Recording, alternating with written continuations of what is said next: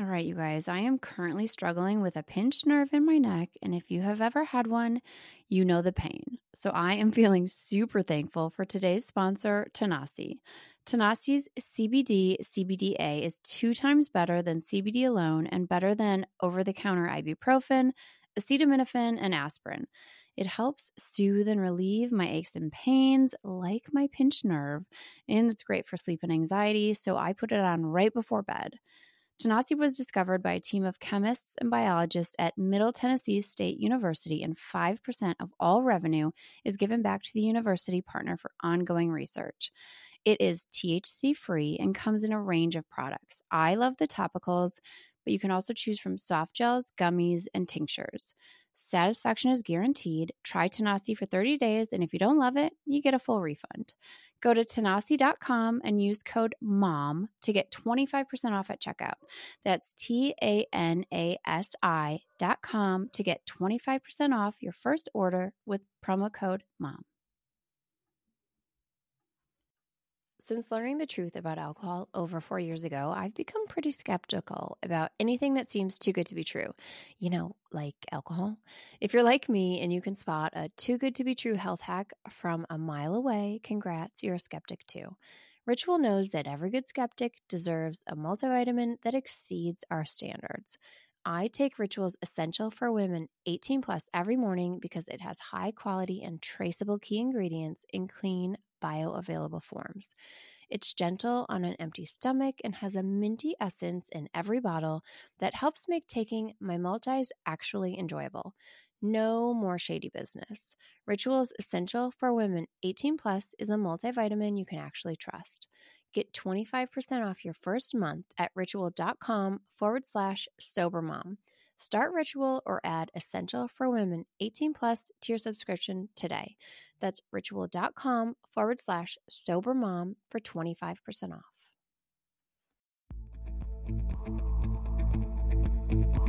Hi, welcome to the Sober Mom Life podcast. I'm your host, Suzanne of My Kind of Sweet and the Sober Mom Life on Instagram. If you are a mama who has questioned your relationship with alcohol at times, if you're wondering if maybe it's making motherhood harder, this is for you. I will be having candid, honest, funny conversations with other moms who have also thought, hmm, maybe motherhood is better without alcohol. Is it possible? We'll chat and we'll talk about all things sobriety and how we've found freedom in sobriety. I don't consider myself an alcoholic. You don't have to either. And maybe life is brighter without alcohol. I hope you will join us on this journey, and I'm so excited to get started.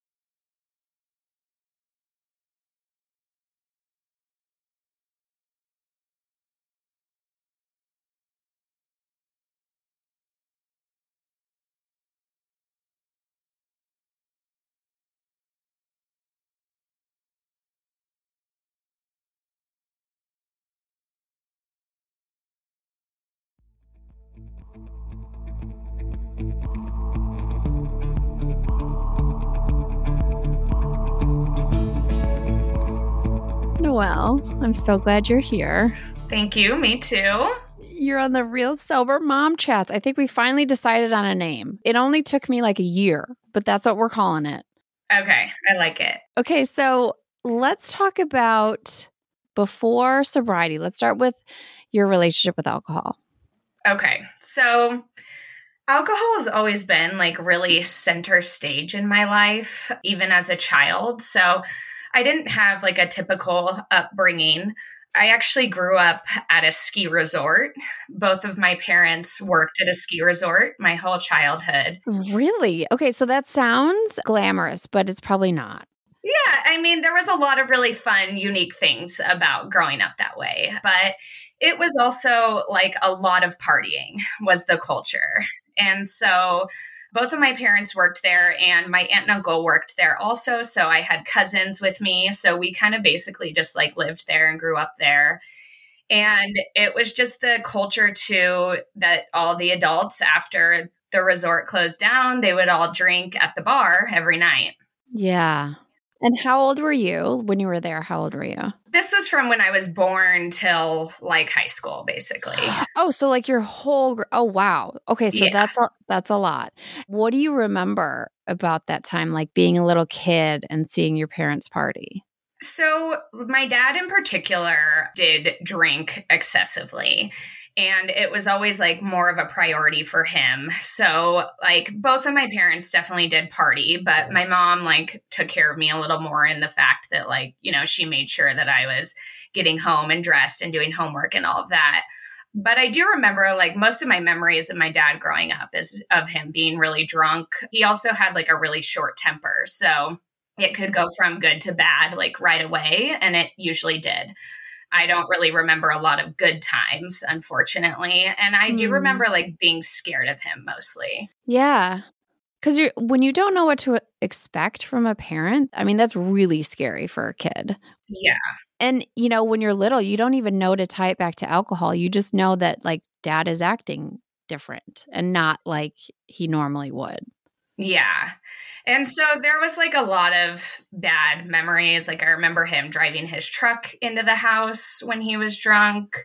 Oh man. There was times where things like got physical and me and my mom had to leave. I remember like going and staying with her friends and stuff and like just not really fully understanding what was going on. I mean, I knew my dad was drinking and like that was part of it but yeah, it was always just like really unstable. And I didn't have like a normal family situation. You have brothers or sisters? I have an older brother, but he has a different dad and he lived with his dad. Okay, so it was you. Like you were on your own in trying to navigate this adult world.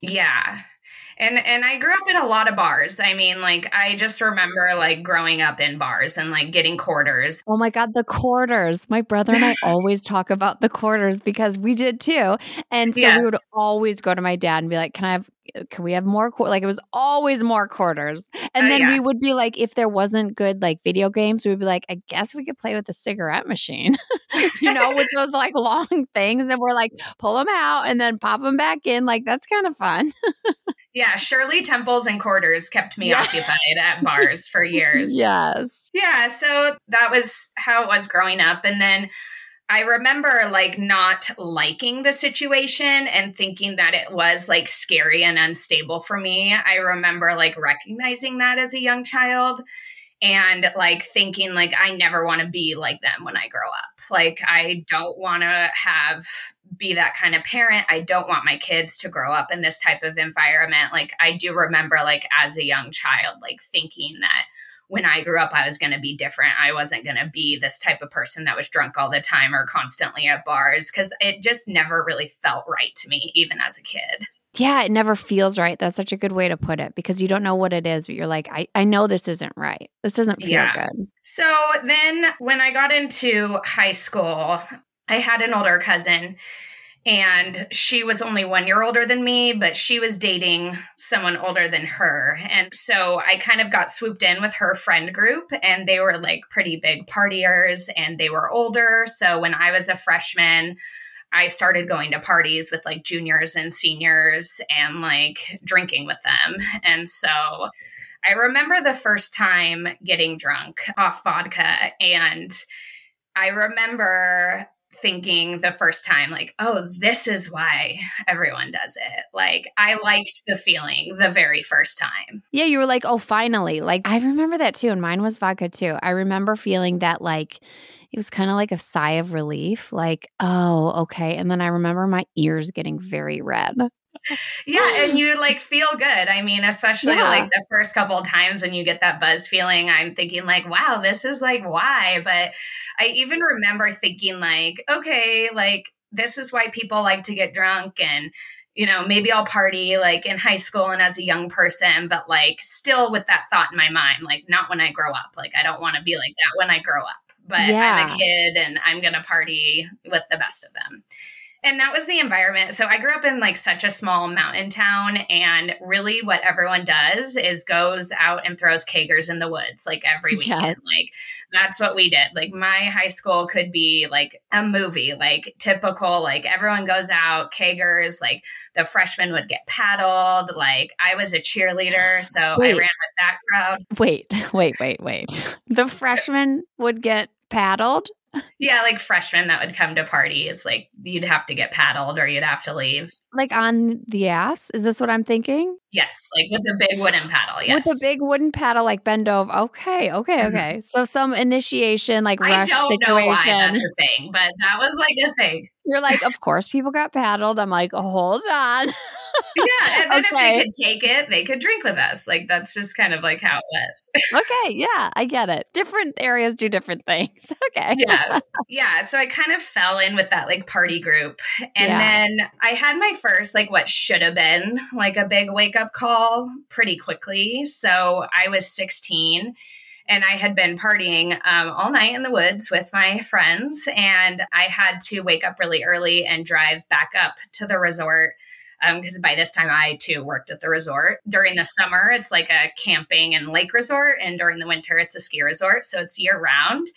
So I was driving back up to work, and um, I fell asleep while I was driving and I Mhm. drove my car off of a 50 foot cliff and I took down two huge trees. Oh my and goodness. I just kind of woke up to like a lot of banging and like not really knowing what was happening. And I like opened my eyes and like I saw that my rearview mirror was had fallen off. And I was like, oh shit, my parents are gonna kill me. My rearview mirror is broken. Like, what did I do? And then I like looked around and realized like I had totally just wrecked my whole car.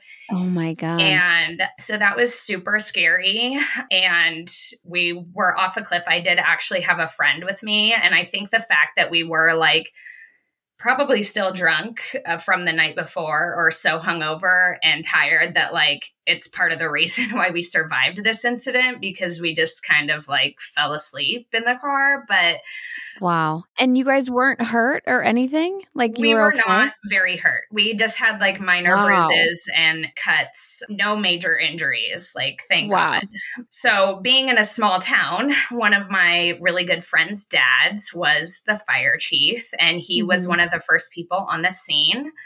And he smelled alcohol on my breath and called my parents immediately to pick me up and get me out of there so that I didn't get in trouble. So, that was nice. And I'm glad that I didn't get a DUI in that event. But, you know, maybe something like that could have taught me a lesson initially.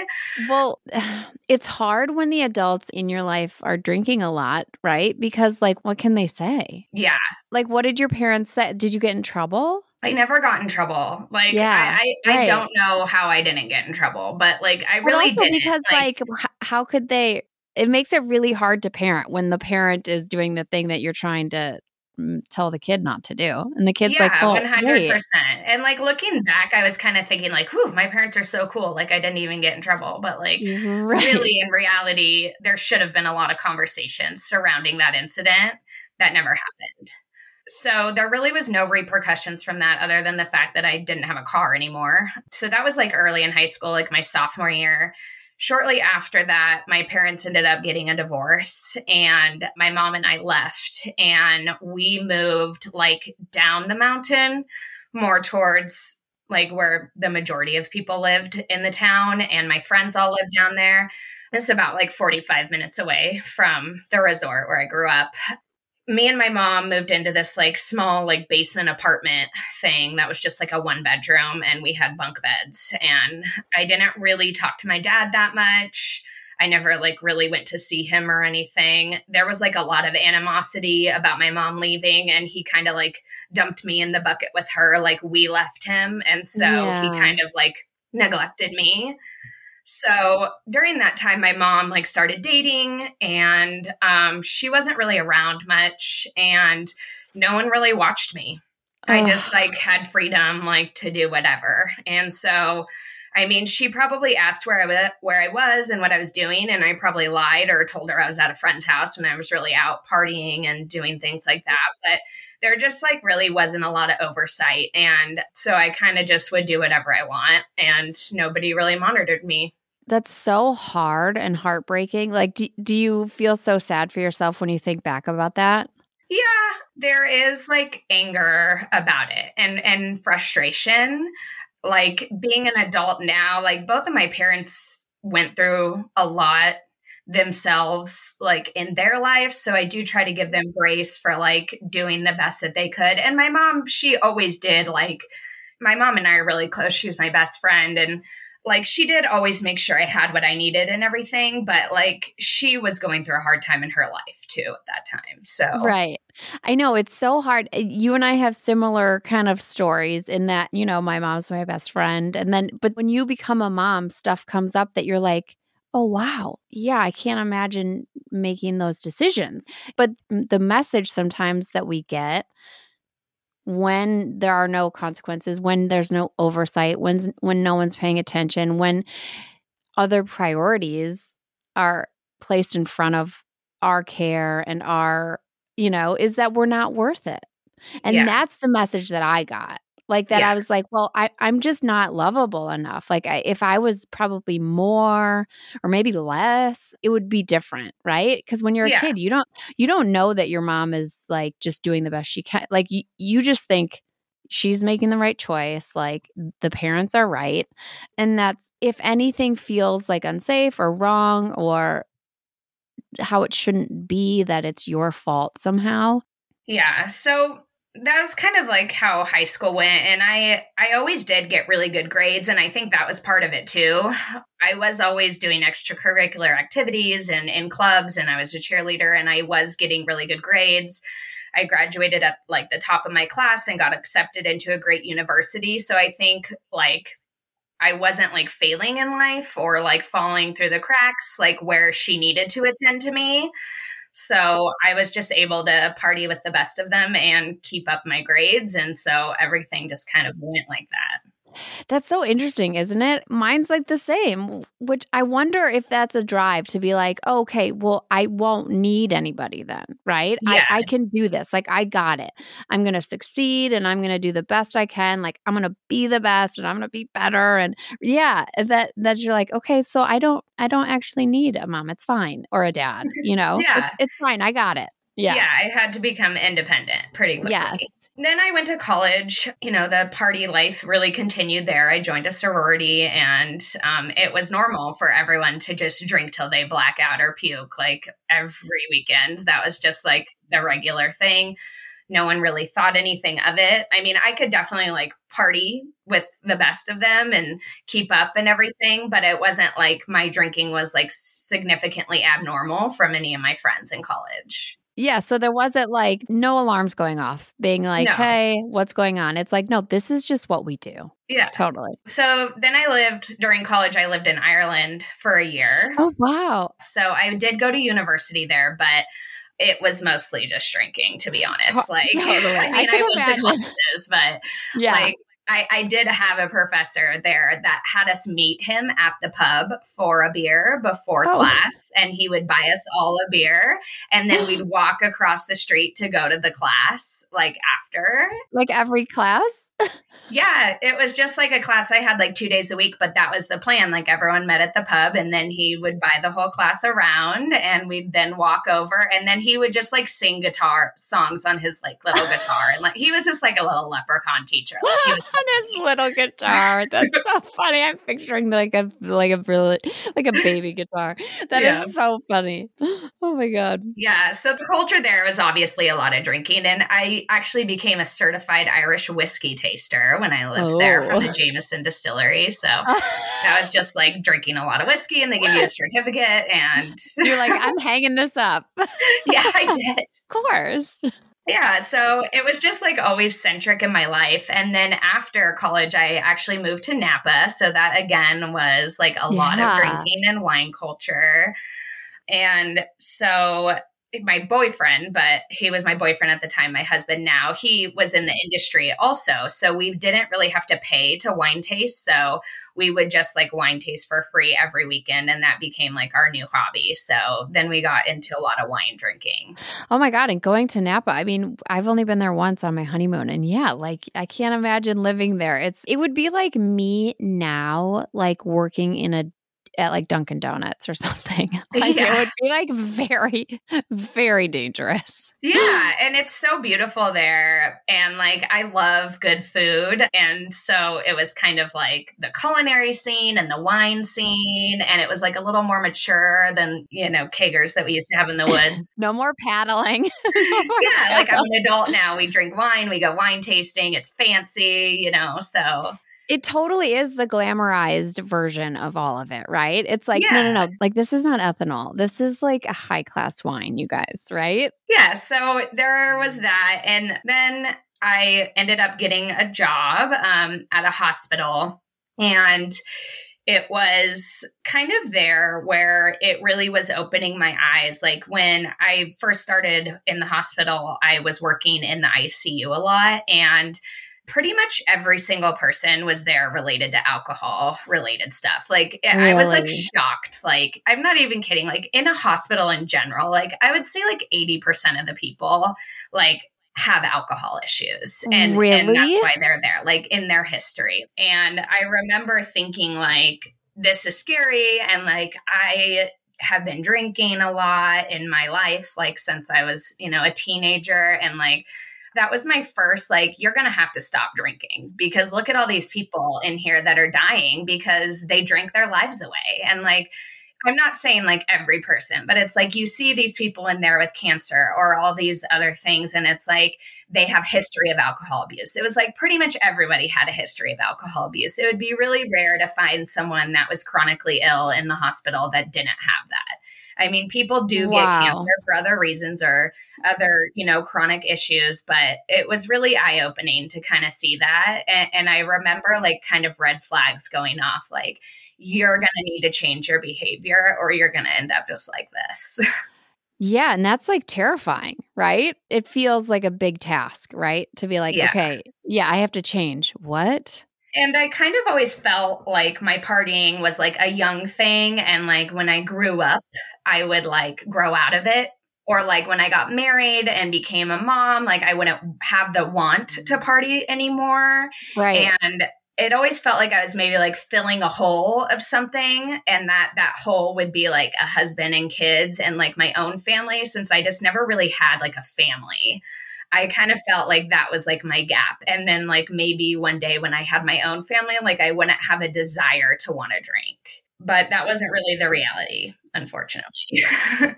yeah. So you got married. So, yeah, I got married. And then, pretty quickly in my career, I w- went from like entry level to being promoted to a director level in the hospital within like the first year and a half of my career. Oh, wow. So, that was a lot. And I was significantly younger than most of my peers. They probably could have been like my parents' age. And so um, that was a really big struggle and a lot of stress. And so after having, we got married and we had our first son in 2017. And after that, we decided that my husband was going to be a stay at home dad because he worked a lot of nights and weekends. He's in the brewery industry. So another thing, but he worked a lot of nights and weekends and we just didn't really want to like pass the baby between us. We wanted to be like a central family unit and I was making really good money in my role, so we were financially stable for him to quit his job and be a stay-at-home dad. And so we did that and I think during that time there was a bit of a, definitely like a change in our drinking habits he didn't work so he would have a you know a beer five o'clock every day. And our our drinking kind of went from more of like a social young person party scene to like just like an everyday habit at home. Yeah. So like fitting it into the cracks of life right? Yeah. And so coming home doing the unwind thing and then drinking together yeah. And my job was so, so stressful. And so, like, I just felt like I was using it as a coping mechanism, but like, when I got home, like I wanted to wind down and have a beer. And like that's what he was doing every day. And so we just kind of fell into that habit. Um, it's not like we would get drunk every night, but we definitely had like one or two beers a night. Yeah. Or wine or whatever. So then there was kind of an incident that occurred. And I'd say this was probably like one of my biggest rock bottom incidences. So we went to a friend from college's wedding and it was really fun. I was a bunch of people that I hadn't seen in a really long time. So it was kind of like a little mini reunion. I was having a great time we got there, we were drinking. I was hanging out with my best friend who was also there, who we don't get to see each other as often anymore. So we were really hanging out, having a great time.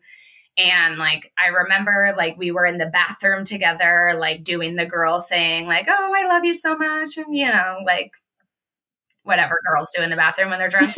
right. And then um like the next thing i knew i like woke i was waking up and i was in the emergency department of a hospital oh, and i had like absolutely no idea what had happened like i didn't know if i had gotten in an accident or like i had no idea it was like someone shut off my brain and like i just woke up in a completely different place and my husband was there and I like grabbed my phone and I had a text from my best friend that was basically like, You've embarrassed me like so horribly. Like, we are not friends anymore. No. And I had no, I seriously had no idea what ha- had happened. Apparently, what had happened is that I like passed out at a table sitting down. And my husband had tried to get my best friend to like help me to the car or something. I'm still like not 100% because I get a little bit different versions, but yeah, she didn't want to. And they ended up like getting in a big argument. And that was like caused a scene. And someone from the venue called an ambulance and they like came and they took me away in an ambulance. Okay. So the most embarrassing, it does not sound like the most embarrassing thing. I mean, I just feel for you, like for you in that hospital bed, getting that because you're already in the shame yeah. spiral. You're already like, oh my God, what the fuck is happening? Right. And then to get that text is like our yeah. worst nightmare after a blackout because you instantly think, what did I do? What did I say? And then to read that, you're like, yeah. oh no. I mean, I thought I had just like lost my best friend too. So it was just. Right. Like you're like, what on earth did I do? Okay. So you passed, yeah. you passed out. I mean, I didn't do anything like horrible. Like, and, and I am known for like, saying things I should not say when I drink. Like and and that has happened a bunch of times. And so it was hard because it was like I didn't do anything outrageous. Like I didn't cause a scene or break something or hurt anybody, but everyone was like so mad at me. It was really hard because it was like I didn't even know what happened. I had no memory of it. It felt so out of my control. And then like all my friends like hated me. Oh, that's just the worst feeling. It was really bad. And so my best friend and I talked like shortly after that. She apologized for the text. She had been drinking too, and she kind of wrote it in like a drunken, angry state. But we probably didn't really talk for like a month at least. And then it took a while to repair our relationship because I kind of felt like everyone was being a little mean to me about it. And then, like, yeah. I didn't have any compassion from anybody. Yeah. And that's the hard part when you're already deep in shame at that moment. Like and like that's the last thing you need is then everyone to point the finger and say what's wrong with you when it's not you. Right. And that's how I felt like it felt like they were thinking that I like did this intentionally, you know? Right, and it was like, like on purpose. There was yeah. nothing intentional about this. Like there was no malicious behavior. So it was just kind of like I felt really abandoned and alone and like yeah. i knew like i had a problem with my drinking. And so it's like i wasn't saying it out loud to anybody at that time but that was like a really like i felt like i couldn't trust myself at all. Like how could something like this happen that was so out of my control? I just felt like i had no ability to trust myself. Oh man, I think everyone listening to this knows exactly that feeling. I know I do. Yeah. I know exactly that feeling. And it's so, it's so scary. We're taught that the answer is just to try to control alcohol better. Yeah. Like when you felt like you were getting drunk, just like stop drinking. Like I, I, I, I didn't even get that. Like that's the thing. It's like I was having a great time. It's never like I realized like, oh man, I've been, I, I've had too much to drink. I also like didn't eat that day, so that was what the problem was. I just like never would learn my lesson about like eating. Well, totally. But also the problem is the alcohol. I know. Yeah and not you and not how that you drank it wrong and that you like you were literally out of your mind because alcohol like hijacks our brain and takes over. Yeah. And I anyone who's ever blacked out, and I feel like you're either a, blackout drinker or you're not, and it's something biological and all of that science stuff. But I, I was, I was a blackout drinker, and it is. There's no warning signs. The warning sign is like the first glass of alcohol, right? right? The first drink is a warning that yeah, this could be a blackout. And you just don't know. It's sometimes it's not even based on how much you're drinking. Not to be able to like say, I know it's going to happen and I can trust myself. When you can't say that, it's terrifying. Yeah. Because normally you could. Like you are trustworthy. Yeah. And you are, and like I was trustworthy and I was a kind person. But then when alcohol's in the picture and you just have to like cross your fingers, it's so scary. Yeah. And and I definitely like lost friends over that incident. Like there is still people who haven't talked to me like since that day, like the bride being one of them. Like I apologized to her, of course, but she didn't. And, and that's Aww. that's fine. I mean, I understand like you know, I caused a scene at her wedding and, and whatnot. But like even one of my best friends from college, like never really talked to me after that. So Oh my God, I'm so sorry. That's really, really hard. Yeah. That was a really dark time in my life. And so like kind of I I just didn't really know what to do. And we wanted to have a second baby. And I kind of had thought in my head, like, well, I stopped drinking the first time I got pregnant. So if I get pregnant again, I'll stop drinking and then maybe I can just stop drinking forever. Like that was my plan. Like just don't drink again once you have the baby. Then I had my second baby March 9th, 2020. So we're all familiar with March of 2020. yeah. So when we got home from the hospital is basically like the world went on lockdown. So I had just like a newborn and we were home and cut off from everything and it was like well, what is there to do? You know, drink. And so, like, I had a newborn. Yeah, and like how to cope with all of that. Like, that's a really fucking hard thing. And yeah. so, yeah. So we weren't drinking like I mean I did have a newborn and I was breastfeeding but it was like we were fitting beers in here and there when we could. And my husband working for a brewery he would go get cases of beer from the brewery and bring it home. So like we always had ample amount of of alcohol. And so my whole thought I mean you know you go 10 months without alcohol and you forget all the horrible things. So it's like my plan of like maybe totally. I won't drink again after the second maybe like it just all kind of flew out the window with the pandemic and like being distanced from that incident that had occurred and everything. And so then like the drinking just pretty much ramped back up. And when i went back to work stuff was getting just like really horrible at work. And i was dealing with like a harassment issue from an employee and i was having a really hard time and i was drinking to cope.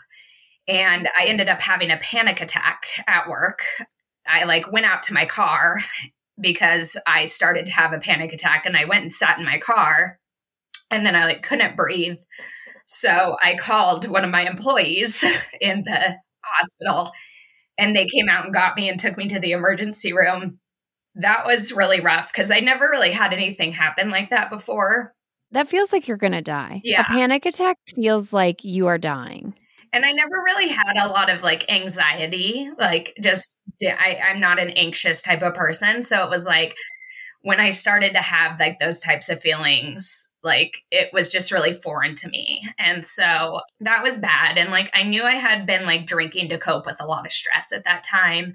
And that definitely wasn't helping this situation. I, I could recognize that. And like I went to the doctor and talk to them and like never once did they like ask me about my drinking or anything like basically they offered to give me medication and told me i should find a different job i mean which they failed you yeah and yeah, that's just unfortunate. But like, I knew that I had to change my drinking. And I knew that if I continued to work there, like, there would be no way that I could because I just like it was such a horrible environment. But it was really stressful because I was the sole breadwinner for my family. I have two kids. We own a home. We have cars. My husband didn't work anymore. And I'd kind of like reached my maximum potential there because I was promoted so early I was like in the highest role that I could be in. So there wasn't really anywhere more for me to go. And I just felt so, so trapped. Like I couldn't quit my job. There was no other jobs around here that would provide that kind of money to me. I didn't want to have to move our whole family. And so I just like felt so, so suffocated and trapped. And like, oh, totally. I can't quit drinking and I can't quit my job. So that was a really hard time, but I did eventually like the panic attack happened in like October of 2020, I think. Yeah. I kind of came to the realization like I had to change something, I had to do something. And I knew the first step was like quitting that job to be able to get myself healthier. So I did. And that was really scary because I just quit without having a job, without any of us having a job, but I had to do it. Yeah. So luckily I was able to get another job in town that was kind of like a stepping just a stepping stone just to like get me out of that job. Yeah, good for you. To put your mental health first, like that's that's huge. That's brave. Thank you. Yeah, it was it was a really hard choice, but it was it was still to this day that's one of the best things I've ever done. So then I was kind of like, okay, now like you're you're out of there, like now what? And that's when like family history stuff like started to just weigh like really heavy on my mind. So growing up my dad's parents they both were deceased before i was born and i we didn't really talk about it. And then i found out later when i was growing up that they were both really big alcoholics and my dad actually found his mom dead in the backyard when he was 16 from drinking. Oh my gosh. So i'm sure that's another reason why like my dad is the way that he is. That's a really traumatic experience that was like really weighing heavy on me like that my you know maternal grandmother had literally like drank herself to death. And my grandfather was an alcoholic too and he was a pilot and i did like one of those like dna 23andme or whatever it is. And i found out that like he was known for like drinking and flying planes. Like he was just like a drunk pilot and he flew commercial airlines too. And so um, there was oh, like man. a lot of information about that that I I didn't really know any of this until I did that DNA test and like started connecting with like these family members that I had never known. Oh, and wow. so that was like really heavy on me. And then I also like had a discussion with my uncle. So my mom's mom died when I was five but I just don't really remember it. And then I was drinking with my uncle and we were having a talk about her for some reason. And I kind of said, like, I just don't even really know what she died of. And he was like, well, she drank herself to death. And then it was like, I just remember like crying because I was like, I'm drinking myself to death. Oh, that was like a realization. Like it was just like one after the other, right? Yeah. And it was kind of like, I have to be the one to stop this. Like, and yeah. so I just really didn't know what to do. Like, I had never known a life without alcohol. I, I didn't know what that would look like at all. I didn't know any adults that didn't drink. Alcohol had been part of my life like since I was born. So it was like I just had no idea. I thought like I'd have to go to a rehab or do something like extravagantly embarrassing. And so I just like really was at a loss. So I think I had been like researching or like looking up online, like how to quit drinking or like who knows. I like make this joke in my head that Facebook saved my life, but like I really do think Facebook saved my life because like this ad came up on my feed for this hypnotherapy for quitting drinking. Oh. Or it was oh. actually called controlling alcohol. And so it was like a hypnotherapy program that you could purchase that you do at home. And it was to be able to control your alcohol consumption. So the goal wasn't to stop drinking, but to control drinking. And at the time, I thought maybe that would be better because, like, if I had to stop altogether, then I'd have to like declare myself an alcoholic and go to rehab Right. and, AA and do all this. So I was thinking, if I can just learn to control it, then I don't have to do that. And so I ended up buying that. And um, I didn't tell my husband about it. And he didn't. I, I never really like openly like discussed my my fears and concerns about my drinking with him. He drank with me all the time. I do think he probably started drinking more when he met me and so I always kind of had a little bit, bit of guilt about that too. Like, well, the reason he drinks so much is because he's married to me. So, so I would listen to these hypnotherapy sessions like in the middle of the day. So mm-hmm. at, at this point, I work from home. And so nobody's here during the day. So it was like, I can just take like 20 minutes during my lunch and listen to this. And then I definitely did notice a change. Like I would go to have a drink and it was like I didn't want it and then I would like taste it and it wouldn't like even taste good to me, but I couldn't not drink it. Like it was the strangest like I didn't want to drink it, but I couldn't not drink it. So it was like a really weird like mental pull but it was the first time where I did actually like feel the sensation of not wanting to drink. I knew something was working and my son was going to be 5 and my goal was to like try to get in a spot where I could like control my my drinking like by his birthday. Like I had kind of set that little goal. So this was last fall, 2022, and it was September that I started this. But my husband didn't know I was doing this. And so his nightly habits continued. And so it was like, he would crack us open beers and there was a couple times where i said like no i just don't want one and then it would like be fine but i just felt like so uncomfortable like i felt like i wanted to tell him but i was embarrassed and so i did end up keeping on drinking and there was like an event where it was a party and and I said like okay you're going to like do a really good job of like moderating your drinking and like you're only have this many and like as soon as you feel like you're going to start to like get a little bit too drunk like stop like be really mindful. And it was like I didn't. Like I went to this party I ended up blacking out I, I didn't do anything horrible and nobody, you know, said anything to me. And my husband said I was fine. It was just like at the end when I left, I just don't really remember the drive home. And, but I was just like so disappointed in myself. And I just realized like, you just can't do this. Like, you're just going to have to stop. And like, it did really weigh heavy on me too. Like, I don't want my kids growing up around alcohol the way that I did. I just felt like I was setting them up to take the same path that I was taking and the same path everyone before me in my family has taken. And so I just felt like I would get I was going to be failing them and I just knew it was going to be the biggest regret of my life if I didn't get sober. Yeah.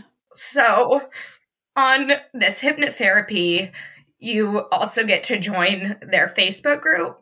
And a lot of people in the Facebook group were mentioning This Naked Mind and how, in combination with the hypnotherapy and reading that book, it can be really helpful because the whole point of the hypnotherapy is to like change your subconscious. And that's like the whole point of the naked mind. So they were recommending like to do that. So I kind of just came up with a plan and I was like, okay, January 1st, like the hypnotherapy was like offering like a dry January package to like eliminate drinking. So that was like a little bit different than what I was doing before because it was focused on elimination rather than controlling. And so I got the book and I got downloaded all those hypnotherapies to do the dry January and i just i i wanted to say like i'm quitting forever but i just had like i didn't know like i hadn't ever been successful in my efforts previously to like do this so i was like i'm just going to tell my husband that i'm going to do dry january and that way like if i fail it like it's not as bad as like making a commitment that I'm never going to drink and then failing at that. So I just figured it would be less of a failure if I failed at dry January. So I told him that's what I was going to do. And then I told him a lot about like, I do feel like I have a drinking problem and this is something that like weighs really heavily on me. And so I opened up with him a lot about that. He agreed to do dry January with me. And he also like admitted that you know he felt like he does drink too much too and that it's not good and like he he completely was supportive so we decided to do that. And like on new year's eve i like drank every single of my favorite things. Like i just like knew i had to make like this grand exit out of my drinking life. So i had like champagne whiskey like a stout an ipa like i had like one of every single thing that day. Yeah you're like, I'm really going to make this count. Yeah. I did. I did. And I just like remember and I was like, okay, I'm going to set my drink down like at 11:59. Like I'm not going to cheers at midnight and like I like took my last sip and I set it down and like I just like felt so much relief like in that moment. Like, oh. oh. that was it. Like, I've drank it all at this point. I'm done. yeah. Oh my God, the relief. I, I, was, of course, a little bit drunk because I had like drinking everything in the world that day, but I wasn't like blacked out or anything. It was a strange day. It felt like for some reason, like I wasn't really getting that drunk, even though I was drinking everything. It was like my mind just like knew. But like I woke up the next morning on the first and I was just like, uh, like so much like the first thought in my head was like you never have to be drunk again. Oh how amazing is that? So i was like committed to doing that and i felt comfortable like telling people that we were doing dry january because we would do like things before like we eat really healthy and exercise and like do all that kind of stuff. So we would take breaks from drinking for like certain exercise programs and and that thing. So like I didn't have like a problem telling people. But then I like did tell my best friend. It was like a week in and she like said something to me like is this a permanent thing or just a January thing? And then I kind of just like broke down and told her like I want this to be a forever thing. Like that was my goal. So it felt good to open up to her. And then like dry January was going really well and it was actually like not as hard as I thought it was going to be. I feel like the battle of moderation and like trying to do that was so, so, so hard. And I was just like, yeah. constantly trying and constantly failing and constantly feeling like a piece of shit. And so it was like, once all of that was off the table and it was just like, I'm not drinking, like it's not an option, like I'm just not going to. I already made that decision and it was done. It was so much easier then I kind of felt like, okay, like I, I think I can make this a forever thing. Like I feel comfortable making it a forever thing. And I know a lot of people like don't like to say that, like I'm never drinking again. But like for me, like that's where I finally like I, I like saying that because like that locks it in for me. Like I don't want the question around like maybe someday or maybe here and there. Like when I say I'm done forever and I'm saying it out loud to people, and now I'm on a podcast saying it, like and it's got to stay because I can't go back on it anymore. Right. And and this idea like your first thought was like I never have to be drunk again. Like that's powerful and that's what the forever thing means to you. Like I never have to be in alcohol's grips again. I never have to let it trick me. I yeah. never have to allow it to make me feel like I can't trust myself. Like I never have to go back there. And that there's so much power in that. Yeah. And then I told my husband, it was like probably like the 28th or something. I, I hadn't really told him yet, like this was going to be a forever thing. And so when I, I sat him down and I like basically told him like I like the way this is going and like I've made a decision that I'm never drinking alcohol again and he was like pretty surprised I think like in my head, I had already made the decision and I had already told my best friend. So it was like I was a little surprised that he was surprised, but I wasn't saying it out loud. You're like, why can't you read my yeah, mind? You're not reading my mind. Like I've thought about this all month and you're just now finding out. yeah. Where have you been? Yeah. so he actually still hasn't drank with me this whole time. So we're at 113 days today. Ah, that's amazing. Yeah. So he doesn't say forever though. And he changes it. He's like, maybe when I feel like it. And he'll say that. But then I actually just planned a trip for us to go to Costa Rica in the fall as kind of like a celebration of like the new life that we have. And so we're like working out a lot and like eating well and trying to get in really good shape to like go on this vacation. And it'll be like a big, you know, alcohol free first to go on this type of, and we're staying at like all inclusives and stuff too. So it'll just be like totally different. So he says like he definitely doesn't want to drink for that. And then he said like maybe he'll go a whole year without mm-hmm. it. So I do get a little nervous, like thinking there could be a point where he starts drinking again because I do think part of the fact that it's been so easy for me is because he's like been in it with me the whole time. And it's like we don't drink anymore at night. So if he were to still do that, it could be a little bit different. But I, I I think I'm comfortable enough like that. And I know it's like what I want for me. And I don't want to have to force it upon him, even though it's really nice and I love it. Like, I do want yeah. him to be able to make his own decisions. But like, we both agree that we don't want our kids like seeing us drink every night. And like, that's like my main thing is to like break the generational cycles of alcohol abuse in my family. And so I've expressed that to him and he like has verbalized that if he does ever, you know, drink, it's not going to be at all the way that it used to be for us. Yeah. Oh my goodness. I'm so proud of you. You have stopped it. I don't know. I always think about myself as a little girl and like to go back and just to tell her like everything is going to be okay. All of this madness that you're living through, you're going to see it and you're going to make something really good out of it you're going to grow and you're going to blossom and you're going to pave the way. And that's what you're doing. And I'm just, I'm so proud of you and for coming on here and for sharing your story because I know, like, I know it's fucking scary and intimidating. And like, you see headphones and a microphone and you're like, what? Yeah, I've never really talked about any of this stuff out loud before. I just, I did feel like I wanted to get it out and like that I owed it to myself to like be proud of what I've done. Yes. Be proud of you. I hope you can feel that right in the center of your chest that you're just so proud of yourself. I do. I, I am. Good. And that you can trust yourself. Yes. Because, like, you are trustworthy, right? And it's the alcohol, that bastard, that got in the way for a while and not anymore. Yeah. And just like, I used to get like so much fear. Like, I love the holidays, but I would always like dread them coming up because I just always had this like dread that like I was going to do something I didn't want to do. And like now I just don't feel that anymore at all. And it's so much better and I'm so much more present with my kids and I'm so much calmer. Like I could feel my brain changing. Like I really can. Like I'm not as reactionary. Like I can stop, take a breath, and like react in a calm way. Where before I just feel like my brain didn't function like that. Like it was just short circuited to like lose it a lot easier.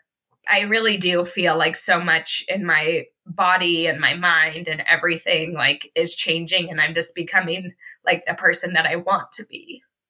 Yeah. I can see it and when you come to the meetings like I love seeing you show up there because I I just know you're just like fully present. You can see the light behind your eyes like you could just tell. You can tell you're totally in it and it's amazing. And it's been so helpful like I just love it. I'm so thankful for all of you guys. Oh my god, you're just going to make me cry. I'm so glad. I mean, I I created it just like for you. Like we are so similar, you know, in our stories and, and that it's so easy to stay quiet and and just like steeped in our shame and not talk about the struggle that we have. And once we start talking about it, we realize we're so not alone. Yeah. And like that's all it takes is just and and that's not all because it's like super brave to open our mouths and start talking about what we're feeling and what we're afraid of. But I love our community so much and to be in those meetings and just like see everybody nodding, you know, like yeah. we could share our deepest shame and everyone's like, yep. yeah. Know? Everyone's so accepting and helpful. And it is just so nice to know you're not alone. I think we all kind of go through like the initial phases, like feeling really alone. Yeah. And like that's definitely how I felt for years. And then like now I'm not alone. Like I can reach out to people. Like I know they all understand what I'm going through. Like I feel like I can be a friend to them. So it's just it's just so much better. It's so much better. Thank you. Thank you for opening up your heart and sharing your story. And I'm just so proud of you and amazed. And this will undoubtedly help so many moms listening to this. I hope so. All the stories have really helped me. So I wanted to pay it back. Good. Well, you did in spades.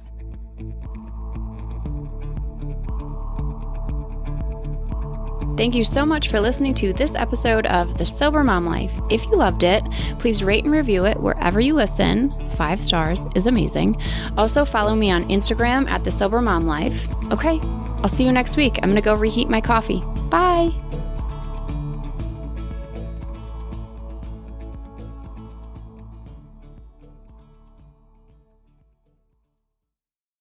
I'm Madeline, and I'm the host of the Happiest Sober podcast.